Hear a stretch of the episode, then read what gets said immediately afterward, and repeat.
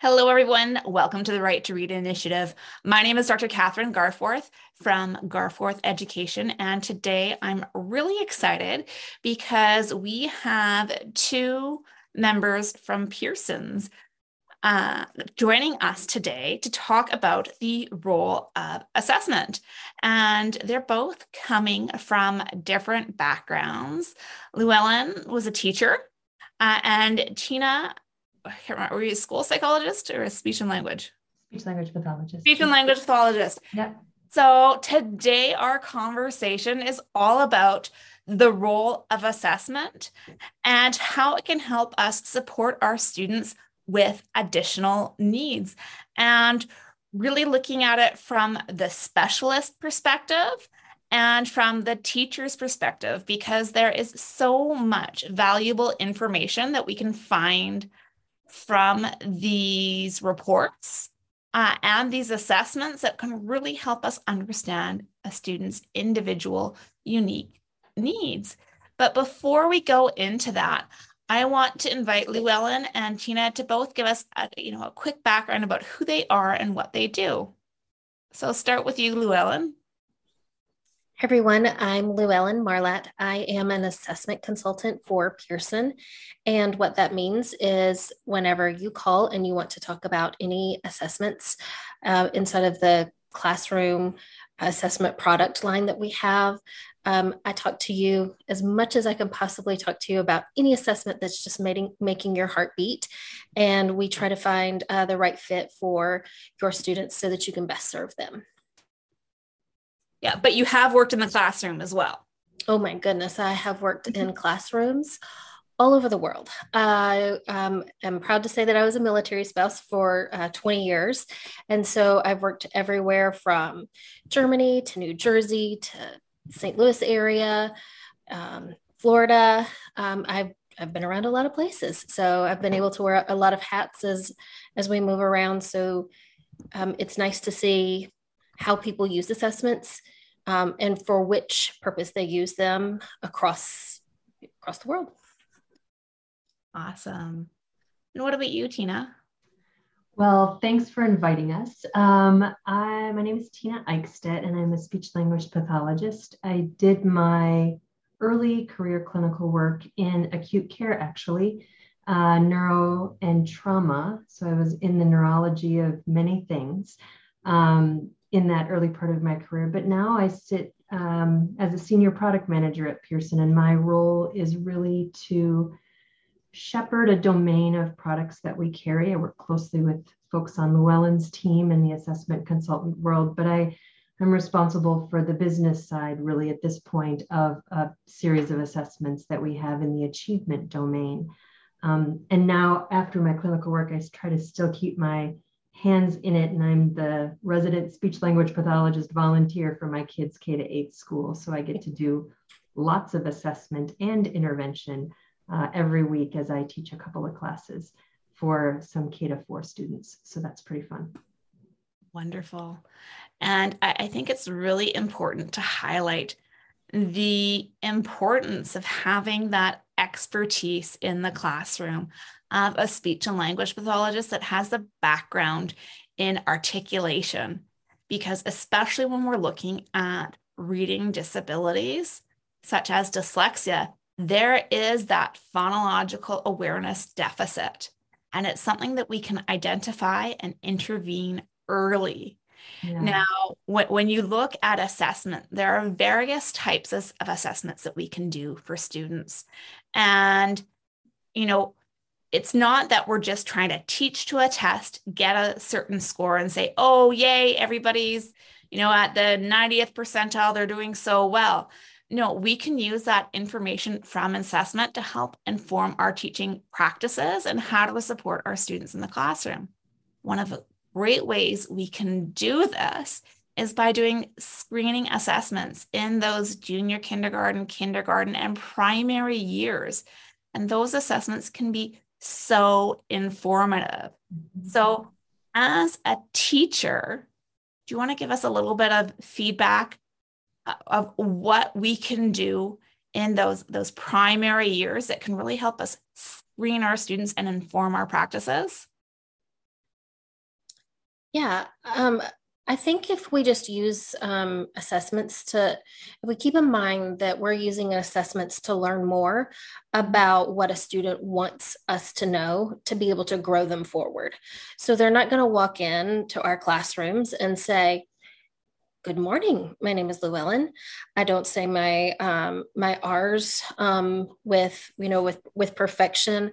I um, use th for an s sound. So whenever you're asking me, Lou Ellen, you know, tell me any any you know, tell me you know your favorite food that starts with your your name. You know, these are all things that um, the the kids can't tell us walking in and going here. Here's my rap sheet. but whenever we use standardized assessment, norm referenced. This is a way that we can go, this is what we expect for this grade level. This is norm referenced. So um, whenever I sit down to learn a little bit more about Lou Ellen, this is what she's going to tell me that she knows based off of expected um, responses. And so I think it's a way that we can get a leg up and use our time wisely because we we always wish that we had more time to work with our students, but if we use an assessment, we can use that time most wisely to be able to map out what everyone needs. Yes. And that's going to better inform our practices as educators so that we can move forward and see the greatest growth with our students. I don't think any teacher gets into the pressure uh, the profession saying, you know what, I want to keep my kids where they're at and I want to make sure they get no progress throughout the year that I have them with. I want them to stay where they're at or go lower. No, of course, they want to see progress. They want to see their students doing better. And especially in these critical primary years, there is so much that we can do to help support our students.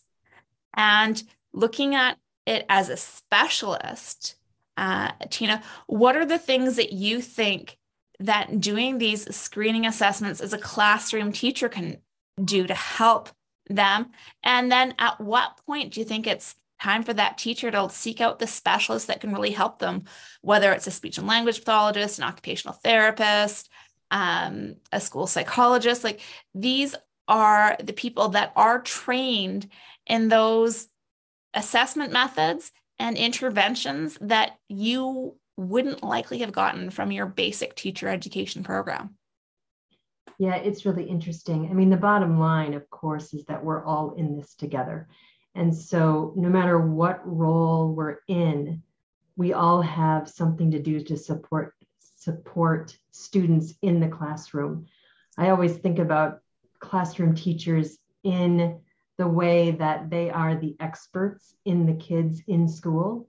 And so, as a specialist, I'm not going to go one step into that classroom without having first talked to the classroom teacher who knows that student best, who is with that student for hours every single day and has so many examples of student behavior where they're doing great and showing their strengths and where they might be struggling in some ways. So for me as a specialist, my number one partner in a school is the classroom teacher. And it just has to be that way, in my view. And so for me, when I think about assessment, there's a lot of criticisms that are leveled at assessment, especially standardized assessment.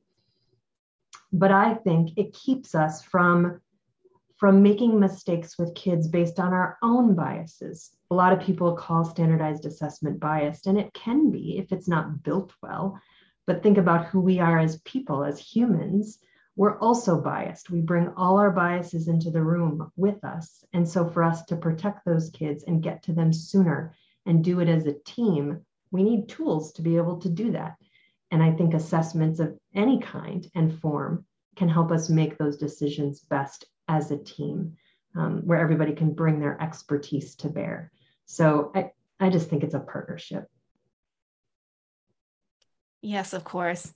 And, you know, the, the beauty of being a specialist is because you're not responsible for the entire class at the time that you're with them. You can do a more detailed look at some of the skills. So while a screening assessment, which I highly advocate the classroom teacher does, because that's going to give them the most impact and the most insight to their students' needs.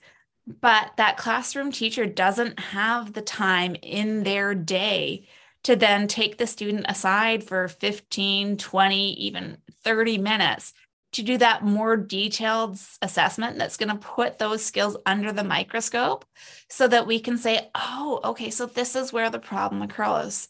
And that's especially important when we're looking at such a critical skill such as phonological awareness and phonemic awareness, because that serves as one of the foundations of reading development.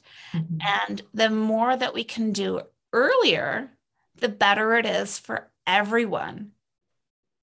Yeah, I, I agree. I mean, there's so, you've seen it in the literature, people are talking about it for years, this whole notion of this wait to fail model that we've we've been in for years and and we just wait oh they'll catch up they'll catch up but they won't catch up right? We we know that. The science is really clear on that. So we have to go in as quickly as we can. And we know so much now about the phonological system and its development and all the things that go into that whether it be working memory or whether it be attention needs or whether it be you know any of the other things that can impact learning. The sooner we get in there the better. Day one you look at a student and you say how can we help and we then drill in as a team and we say this is how we can help I have a kindergarten teacher who's a dear friend of mine who's been teaching for 25 years. And she said to me at one point last year, Tina, by October 1st, I can tell you who's going to make it. And here, here's the story. I send a letter home by the 15th of October. I say, here's what I'm seeing in your student. Here's what I'm not seeing. We've got 60 days. Let's go get this done. I need your help. We're doing it together because this is what I see. And she knows, she knows almost at the beginning of the year what's going to happen with her kinders. And so I just, I respect that so much in classroom teachers who are not willing to miss a day of instruction where we know so much about what to do. Yeah.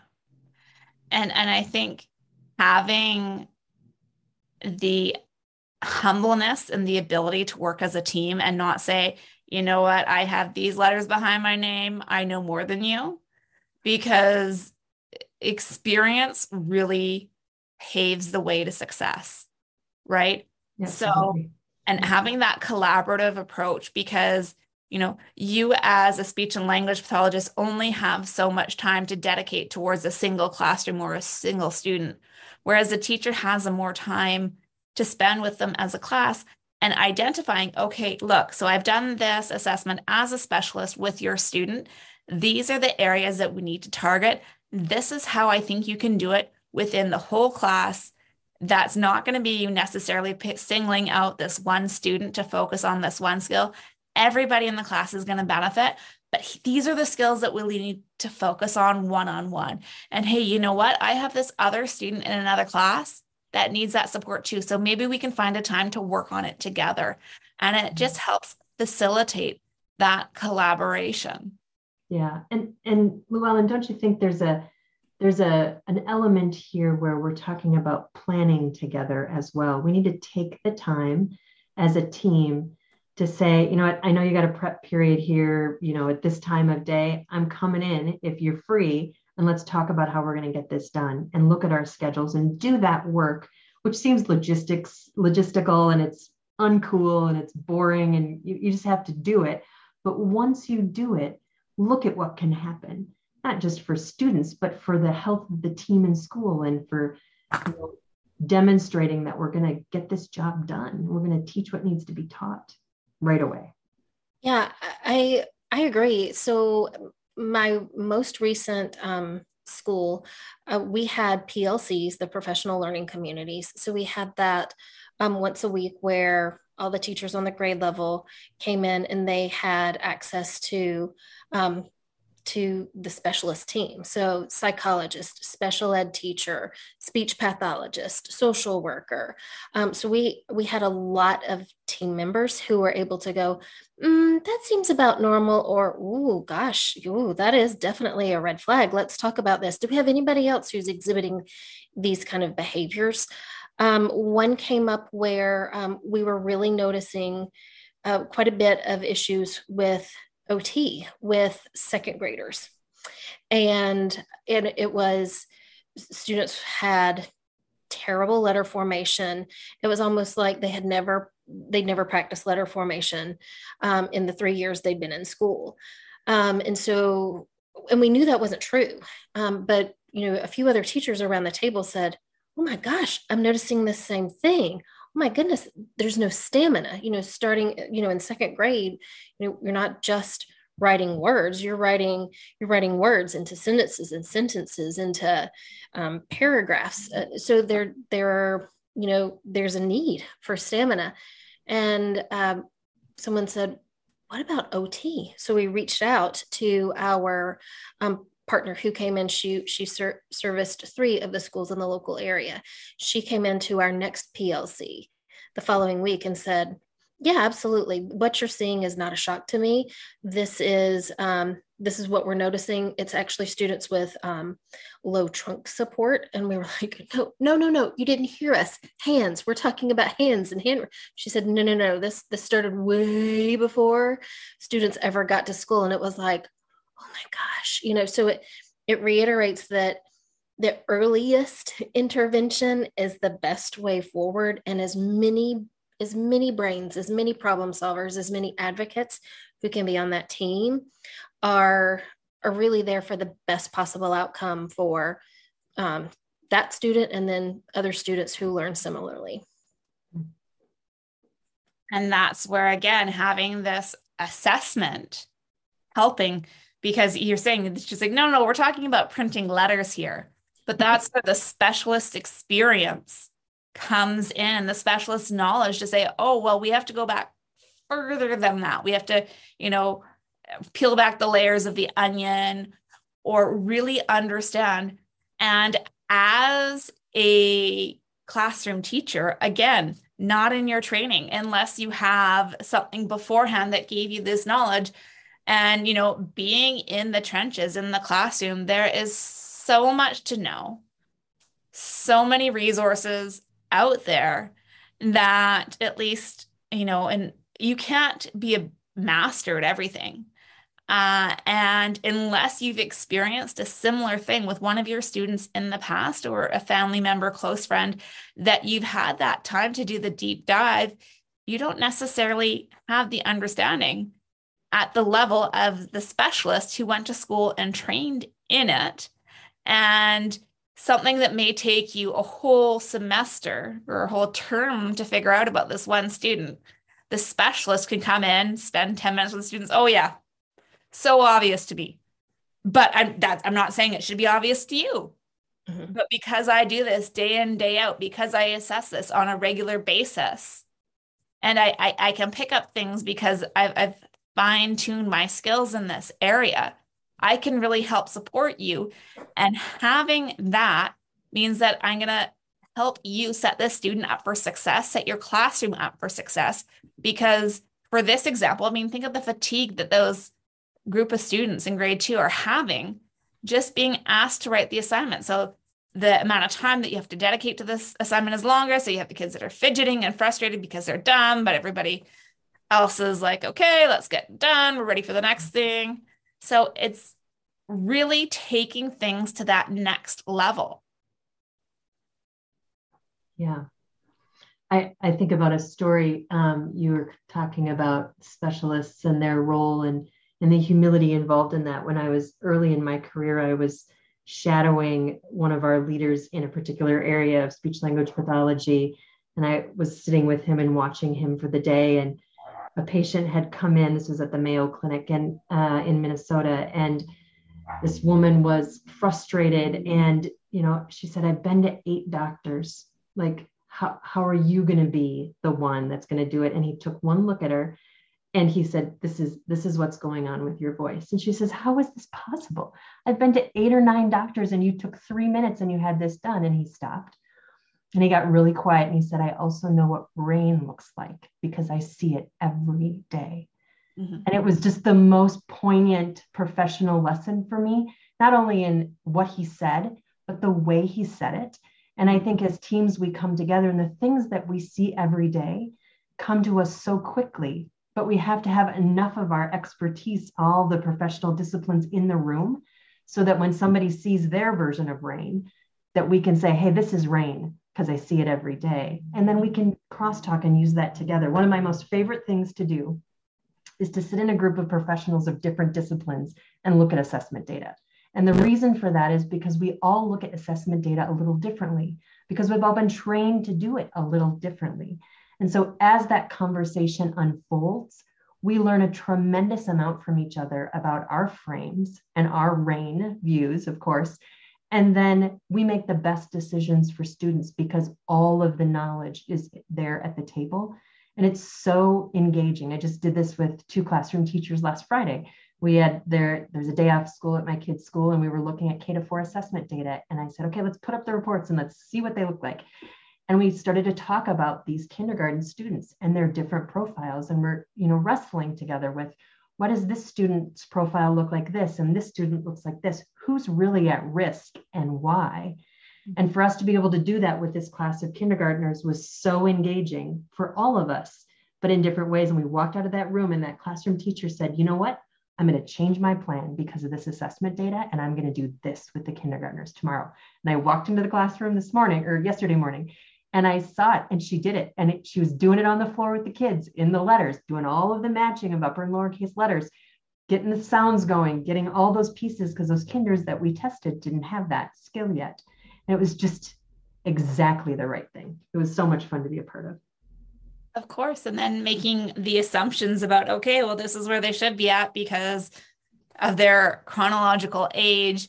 They've passed this grade, that grade, the other grade they've they've had this background but that's not guaranteeing anything. And you can't take it at face value. You actually have to go in and get the data yourself because life's i mean i think everybody can relate to the challenges that we've faced over the past couple of years. Right. And the different experiences that students have had regardless of what grade they're in. Yeah. Right and there are some of us that, and I'm not considering myself necessarily in that camp, that can just make those course changes mm-hmm. on the fly from observation in the classroom. Sometimes we need, and very often we need, assessment data to change our minds about what should be done in instruction or in further assessment or in accommodations for whatever are needed. Sometimes we need this additional data set to help help us make different decisions more quickly I think that's a that's one of the powerful opportunities in assessment that maybe we wouldn't get on our own. Definitely. And, and having that school-based team or the sorry, you guys called them professional learning collaborate. Yeah, professional learning communities. That's what we call yeah. it at, at my last school. Yes.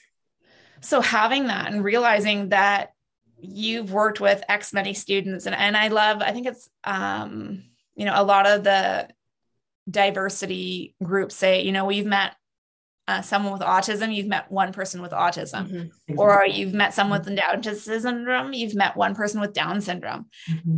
And that's where taking that community approach or team approach, you're taking on the experiences of all these other individuals.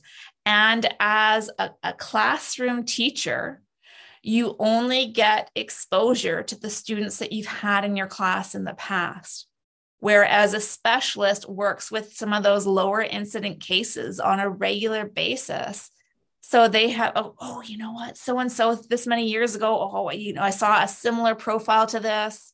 It's not exactly the same, but you know, we tried this and it worked. How about we try it? And drawing on those experiences is invaluable. Mm-hmm. And it's all about taking the knowledge that you have as a community and using it to move these students forward. Yeah, I agree. And I and I think I don't know Lou Ellen what you think about this, but I think sometimes assessment data can prompt the decision because so often we muse about things in our heads. We'll see things and we'll maybe make observations about things and even talk about it with our colleagues. But when we get to look at this assessment data in the face, it sort of forces our decision making. And I think that can be a good thing, especially for students who need us to act in a particular way, make decisions differently, sooner, quicker. It's hard to look at assessment data and just dismiss it because there's a reason that it happened the way it did. Um, and there's all kinds of reasons, of course, in interpretation. That's why we all go to school for the years that we do, because it's not trivial. But it certainly requires us to pay attention and then to make a decision based on those data. Yeah, I would agree with that uh, big time. It almost um, ignites a sense of urgency because, especially again, if we're pulling um, we're pulling data back into our, professional learning communities. Um, we have an obligation to look at that, right? Otherwise, we're we're taking this data because it's a piece of compliance. We're not assigning any sort of um, fidelity um, or, or, validity to it. We're just saying, okay, someone told me that this was great, fantastic. I'm still going to do things the way I've done it the last 23 years because I'm still the smartest person in my classroom. And, you know, I, I can look at students and I can make all of these anecdotal types of notes. And all of that is incredibly valuable. But it goes back to all of those anecdotals kind of lead us into a bias again. So we need something to center us. And then we need something that centers us with those students' peers on that same grade level in a very similar setting. And then we need someone else to go, okay, what are you guys seeing? In that room, everyone knows what their scope and sequence looks like for their curriculum. They know the makeup of their students. They, you know, they've seen this data a few times. And then you have someone else come in who doesn't really have that day in, day out, um, really um, just again single single view and has a completely different perspective and says wait a minute i noticed this and i noticed this and i noticed this and and then all of a sudden it's like someone turned a light on and you feel professionally obligated if nothing else in the world to go we need to do something about this. We need to do something about this yesterday.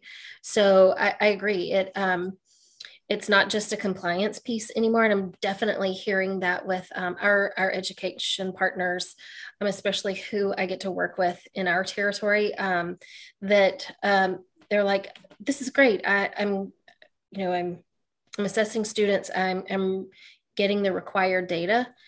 But I see this. I need to do something about this. Where is a resource where you know we can tap into? Um, it, it is. It's just that that professional obligation that we have um, to be able to to make more informed decisions. Mm-hmm.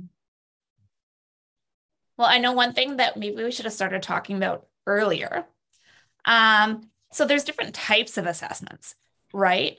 Uh, and, and they have alphabet letters assigned to them. And sometimes it's a little bit tricky to remember what they mean and who can do them. So, can we take a moment and talk about level A, level B, level C assessment, what they are, and who they're targeted for? Well, and do you want to start? I'll let you take the A.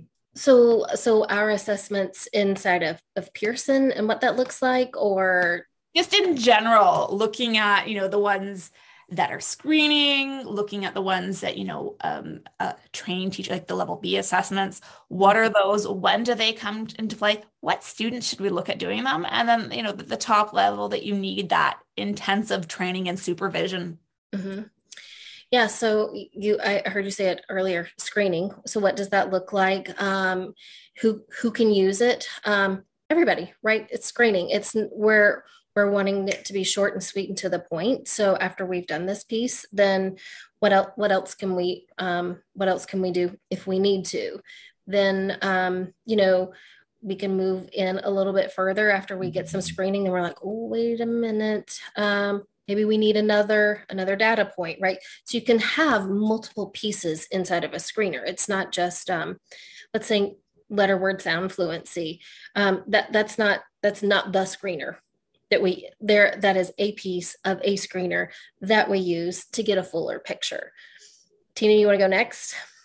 Yeah, so I, when I think of screener as a speech language pathologist, I'm thinking about ruling in and out risk for a clinical condition. So in in my world, screeners look a little bit different because they're a little bit more clinically oriented, um, a little bit more of a litmus test. So, in clinical screeners, you have a population in the data set that has the condition and a population that doesn't. And it allows you to then sort anyone else who comes into that mix and truly screen for risk. So, when I think about a dyslexia screener, I think about that kind of population makeup in a sample that supports that screener's knowledge. If you're looking at a screener in the context of general education, then you're looking at it a little differently. Then you're looking at like, what are we going to give universally to everyone that shows us characteristics of things that we're looking for? And so I think depending on how you define screener, um, it can be used by really anyone, like Lou Ellen said, but maybe for different purposes. And I think that's important to get really clear on when we're talking about screening in general education. Yeah, anybody can do that. You know, we can, they should be trained, of course, to do it with fidelity, right? And so as they deliver that screener, then you make decisions about who needs more assessment. And when you get to those higher levels of assessment, that's where more training is required, as you alluded to. So that's where you might get more of a diagnostic um, test, which is going to help you actually diagnose a c- condition, whether it's learning disabilities or um, dyslexia or dysgraphia or something else, right? So there's layers of training required as the as the outcomes get more specialized. And so that's where again the partnership between specialists and teachers in a school setting allow us to work together for Lou Ellen to say, as the expert in her students in her classroom, Hey, Tina, I've got these five kids of my 25 that I'm a little concerned about. My universal screener showed up as X and they're at risk in my world. And here's why. Can you help me with a little bit more assessment so that I can have more information about what's going on? So then I could come in um, with my training and say, Yep, I drilled in even farther. And here's what I see as underlying root cause. Here's what might be contributing to it. And here are other questions I have that either you can answer or we have to go find a third friend in our team who can help us answer that question. And so that's where the layers of assessment, I think you were alluding to, are so important because we're not going to do everything in general universal screening in general ed, nor should we. Um, and as the process moves along, we're all surrounding that student with more and more information for supports so that we can do the best instruction that we need to do every single day. Of course. And it's an, I think it's important to mention that. So the, the screening is, it can be done by anyone with a experience and training in that piece. It's not extensive training that's going to take years and years to get. It could be done in a Pro-D session where you figure out how to use a screening measure and you can deliver it to everyone in your classroom to test the waters, see who needs more. Right. Now you can do progress monitoring measures to mm-hmm. see and say, okay, well, we're doing these interventions, we're trying to support these skills. Is it working? Do I need to change? And there's going to be the, some students that, yeah, okay, great, they're moving forward, we're getting the response that we need. But then we look at some of the students that are just resisting that improvement and we need to go further. So um, there are, you know, the, the achievement testing, which is typically a, a level B assessment. Correct. And that takes more training, but you don't need to get you don't have to become a school psychologist or a speech and language pathologist or an occupational therapist to get the training for it. As a school teacher, you can do um, training to do a level B assessment. And that gives you that little bit more understanding where the student is at based on the norms and other students. And that's going to give those red flags to say, okay, well, there's a big gap. Maybe we need to go further and look at those cognitive assessments to understand the process at a deeper level mm-hmm. and see if there is an appropriate diagnosis for this student. Right, right. Because uh-huh. that then leads to either accommodations in helping their experience and their environment meet them where they are, or that specialized intervention that we typically call special education. Those students, there are students that need to be in special education, and there are students that need better instruction in the classroom. and not special education. Mm. And we have to be able to make good decisions as a team about where those students need the best supports. Um, and assessments help us do that. And so th- those are all parts of a workflow or a process that professionals go through together to use the right tools for the right assessments at the right time. Exactly. And it's important to mention that these aren't just assessments for academic learning. There's also ones that have to do with social emotional development and looking at things like executive functions. So, those cognitive processes that act as your filter, it helps you with learning and understanding everything. So, as a classroom teacher, again, this is likely not going to be something that's in your toolbox unless you've done further training. But there are specialists that can come in, help support you, do these assessments, and say, hey, look, these are areas that this student is struggling. And it may be the reason why you're seeing these behavioral issues in the class. Yeah, absolutely and that has been thankfully um, that has been my experience regardless of where i've been. It it really has um, started at the teacher level. Okay this is the data i've collected or this is what we see inside of screening. Okay so then next set of eyes this is what we saw. Is is there anything just in this and it's it doesn't necessarily have to come immediately back to looking at the student, it can just be looking at that data piece with a, a different set of eyes. And then, you know, if, like you said, the progress monitoring, which is I get entirely too excited about progress monitoring, so I'll just keep it. I'll keep it simple here. But the progress monitoring, it's it validates the work you're doing. So you know it. Um, again, I'm not going to get too excited about it, but you know, once once you once you've launched that progress monitoring, now you have another data point with in combination with your screening data. So now what what do what does it look like? What do the different lenses say? Oh goodness, you're right. It's time to come in and someone I've always had someone go before we get too much further into this. I just want to come in and observe. So it's it's Tina coming into my classroom going, yeah, I wonder what his conversations look like with his peers. I wonder if he's able to um, initiate a question with you. you they're they're just those observation pieces that are still considered screening. So it's like screening, progress monitor, screening, maybe moving into diagnostic when we move into that student support team. Like oh, we've we've kind of checked all of these boxes. We have more assessment data here to go yeah we're, we're definitely seeing a trend. Let let's try these things. It's it's like tina said it's not always that you need an accommodation. You just may need better instruction in that piece. So you know it's assess evaluate and not evaluate like um, you know diagnostic kind of evaluate. Evaluate is this working? Kind of the progress monitoring piece of it. Um, and to be able to have the professionals come in and be able to offer their their lens in in my classroom as a teacher of yeah this this is something i notice that you're doing Lou Ellen like and also being open to that of yes i am the expert in my classroom but i'm i'm always learning. And so i need to be need to be open to that piece too is maybe i'm saying this a certain way that that, that causes I don't know, a, a, student to think one way where I need a student to think another.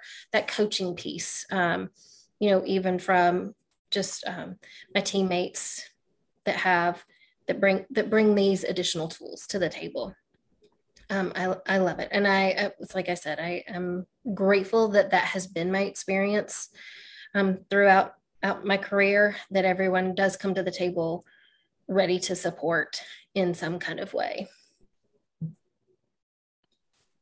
Definitely. And, and I think we need to change the narrative on assessments uh, because I think there is a bad rep, especially when we look at, you know, the statewide or the province-wide assessments that are done at set intervals. Um, I have a child in grade four. So in grade four, they do testing across the province. And, you know, everyone's like, oh, teaching to the test, making sure they know what's on the test. And it's Unfortunately, it has been tied to funding and resources in the past, but those aren't the assessments we're talking about here today. What we are focusing on is assessments about the student that it's going to inform our practice. And we don't want to teach to these assessments. We don't want the teacher to say, oh, yeah, I bought that test so I can teach these words so that the kid can get 100%. That's not going to give anyone any valuable information to help inform how we can do better for that student. And, you know, in some of the higher level tests, when we're looking at cognitive abilities, the important thing is to have it as a novel task. So it's not something that the student does on a regular basis because we want to see how, in this new situation, they use their skills to approach that problem set. Yeah, I, I think you're right. I mean, I, assessment does kind of get a bad rap, and I always chuckle a little when I say what I'm about to say next. I know that I work for a test publisher, but I'm going to say it out loud. More assessment is not always better. Mm-hmm. The right assessment is essential. So I think we have to always remind ourselves and each other that the right assessment at the right time is critical. And just throwing more assessment at a situation isn't always the right thing, but it can be a really critical and helpful thing if you do it right in the right way. Um, and so I, I think it's so important that while we, it's easy to criticize just about anything right now, right? Um, but it, as we think about assessments, sure, there are times that it's misused and misappropriated. But when we're following the right thing, assessment, whether it's observation, like Lou Ellen was saying a second ago, observation is assessment. So whether or not you choose to measure that way or choose to give a letter naming fluency task, right? It's all assessment. But why are you using it? And to what end to benefit the student? Then you apply that right assessment at the right place in the right time, and it's gold. But it's not a fire hose. Like you shouldn't just mm. do assessment for assessment's sake because who has time for that? We have money, other things to do, right? Yeah, well, and especially in the schools where they may only get, you know, a few assessments a year if you're looking at something like a psychoeducational assessment. Right. And your parents are like, oh, you know, mine's we had one last year, but we need this year to see the progress. Well, no, they're not meant to be given on an annual basis. There needs to be a point for the assessment. And that's where something like progress monitoring may be appropriate because there are some things that aren't going to be supportive. And doing a full psychoeducational assessment or a neuropsych evaluation or a speech language assessment or an occupational therapy assessment, it takes hours, not mm-hmm. just hours to complete with the student where they're missing out from other quality instruction and intervention. It takes at least double the time for the psychologist or the specialist to write the report and use and create this report. Unfortunately, a lot of these reports go into a file and are barely looked at. And that's one of my frustrations is that these reports are not being used appropriately and teachers aren't getting the information that they need to get out of them because they don't have the understanding or the know-how to do it. That's why the team effort is so important right we've got to work on this and if we're going to spend the time in assessment which is critical the right tools at the right times, then we have to talk about those data or what, why did we spend that time in the assessment? Um, it, it's just it's just being mindful of how we use our time and and for what purpose. But I totally agree with you. It can get lost in a on a shelf or in a file somewhere and then how will we help that student if we haven't communicated what we learned in that assessment process however we've done it mm-hmm. so it's just as important for me to debrief with Lou Ellen walking out the school door at the end of the day. Hey, I was in your classroom for five minutes and I was working with this student, but I noticed this student over here and I kind of kept a half an eye on him. And tell me about this one because that sort of raised a red flag for me. Then I hear Lou Ellen's expertise and then I chalk it up to something else. Or, oh, no, we agree. We should probably drill into this some more. And then it's conversations with parents and, you know, as partners in this process who are the true experts in their children, of course so let's, you know, not forget to say that out loud because when we assess, if we don't have that parent perspective, we have missed it. um, because the parents are clearly the experts in their children. Um, and so as as a as a person who does assessment, then it's incumbent upon me as a professional to engage that that level of assessment and that dialogue so that I get the best data out of my entire process. Of course, and the parent definitely is a key player because, you know, when you're looking at a classroom teacher, unless there's something like a Waldorf school where it follows them throughout you know, you have your kindergarten class until I don't know if it's grade eight or grade 12 or something, but you follow them along. But when you have that year buy-in to this student, and of course you you care for them, you love for them, you want what's best for them, but the time frame that you're working with them is so short mm-hmm. especially if there's been a lot of transitions and movement between schools and whatever so that parent has so much information about what's happened before and they also have that big picture. They're not just looking about at the next 10 months with that student or however mm-hmm. long you have left. They're looking at this is how I need to set my child up for success for life. Right. So it's it's having that other perspective within the conversation and also judging the parents' readiness for mm-hmm. those conversations. Very true. Very true. That's a really good point. Um, because as, as, a parent with children with exceptionalities, uh, it can be overwhelming, right? Yeah.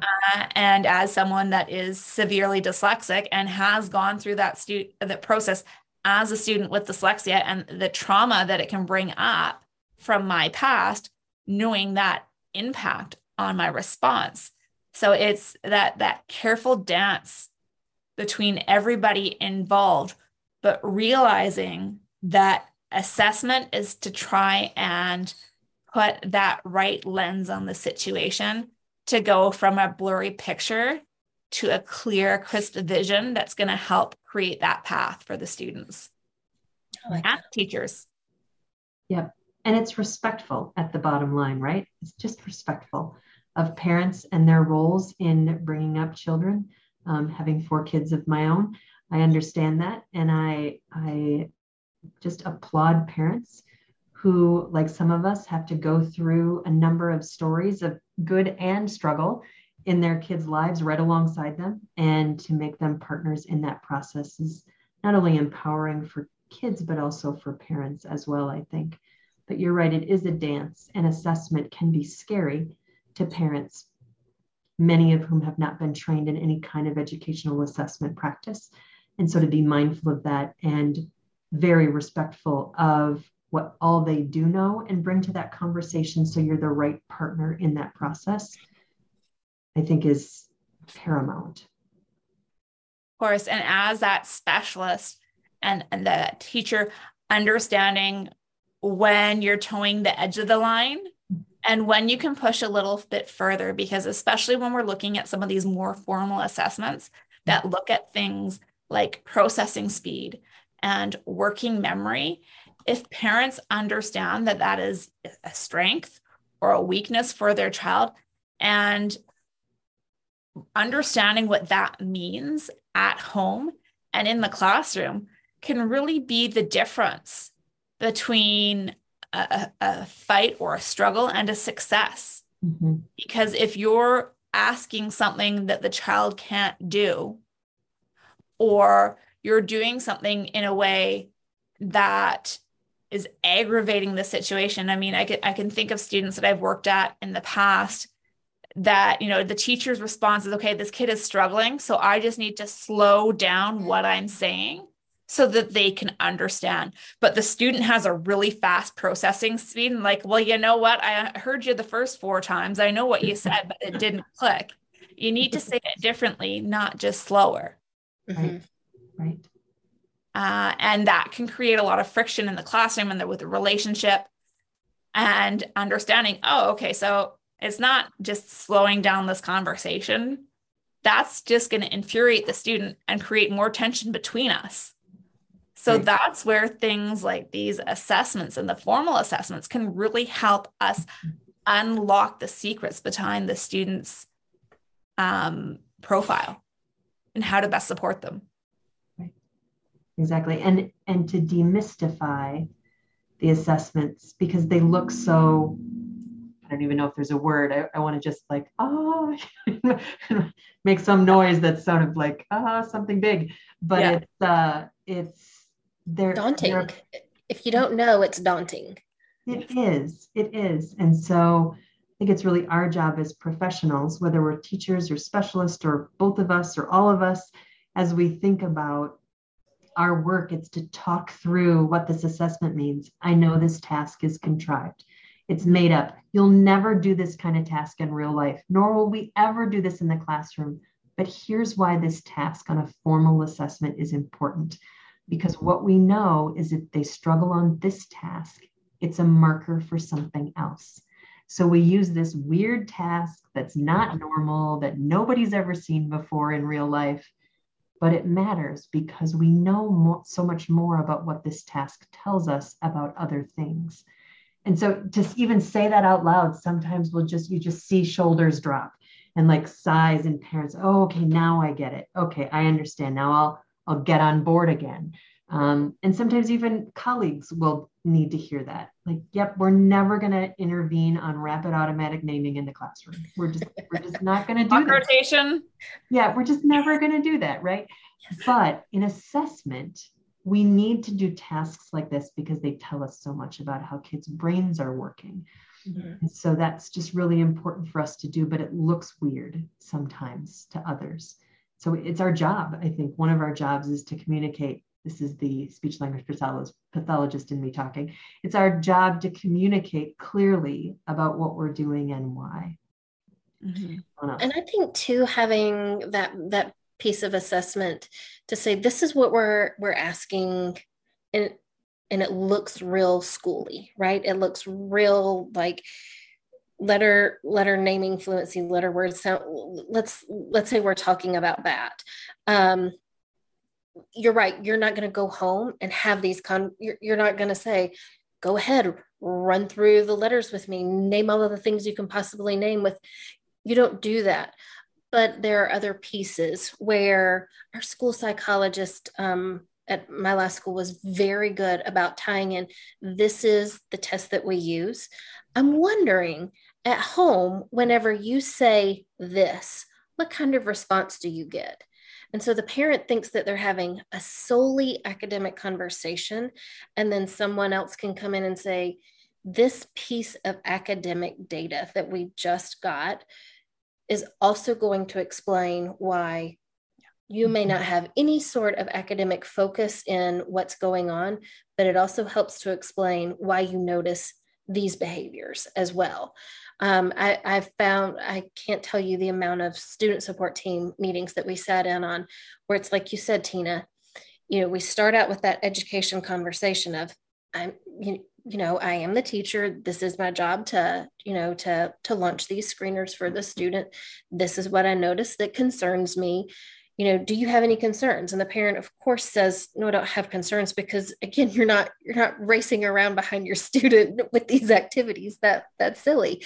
So then whenever someone else comes in and, and kind of brings context to that at what it could look like at home it's like wow this is something that this that yes i'm hearing you say this for the first time this school year but this is what i've noticed last year in, in school. I noticed this, I noticed in preschool, all of the, and so now we start to get a really whole child picture, right? It's, it's family members are really integral to building that that full puzzle right because otherwise we just have missing pieces that we're trying to we're trying to to kind of color in instead of just finding that right piece and, and, and putting it where it belongs um, because we're all we're all trying to make sense of the little pieces that we know about as to why it should look this way. Well, and I think it plays that important role of understanding whether it's the situation or the child, because sometimes there's that just that mismatch mm-hmm. of student and teacher, and you know, you're going to do your best with that student, but there's just something and it, you just don't click properly, and you're still going to do your best. and you say, okay, I'm noticing this, but you know, is this what you see? And the parents like, what are you talking about? Like, we have no problem at all. And they're like, oh, okay. So not something that I need to work on to figure out how to fix it. But it's like, oh yeah, you know, that always happens. And you know, this is what they do. Um, well, A, the parents may have a solution that works for you in the classroom. Exactly. And B, it'd be like, oh, okay, so this is something that we need to look into further because it's not just happening here. And it's not just from this day. It's something that we've seen long term with this individual, and they need support so that they can have success uh, to get better. Uh, well, not get better, but have have the success that they deserve. Right. And in some situations, it may be the individual, especially when we're looking at things um, when you're looking with students with some of the less um, the lower incidence conditions uh, and someone who struggles with working memory, there's l- very little that we can do to change that. And it's going to have an impact in their daily life, but we can give them strategies to help support that issue with working memory. Right, exactly. Exactly. And as we're wrapping up, I want to zoom out and go from the classroom to the to the the school to the district. What role does assessment have at these three levels. Like in the classroom, why do we need the ass- assessment? This is my favorite. Uh, we we need the assessment because we need to learn more about the, the humans that we get to interact with you know during a school year it, it's a responsibility if we're being honest like mm-hmm. it, it's it's your job as, as the as the leader in that room the leader for learning you know to to get as much information as you possibly need um, as you can get so that you can make the the right decisions at the right time I, I have I'm thinking about because I can't say it better than Lou Ellen about the classroom. So she she wins all of all of the points for that. I think about it at the school and district level, and I think two things.